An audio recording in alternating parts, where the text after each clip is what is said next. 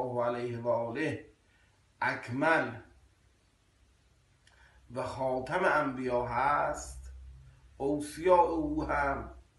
نسبت به اوصیاء سایر پیامبران اکملند، بلکه وصی او خود محمد است. بنده که این عنایت الهی درباره‌ام شده است، بی آنکه از خودم ادعایی داشته باشم، بلکه ادعای من این است که خداوند به من داده، من جانشین همه انبیا و اولیا هستم. اگر بگویم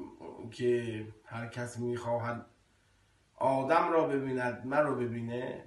هر که میخواد شیث رو ببینه من رو ببینه، هر که میخواد نوح رو ببینه من رو ببینه، و ابراهیم و عیسی و موسی و محمد را ببیند من را ببیند، سخنی به گزاف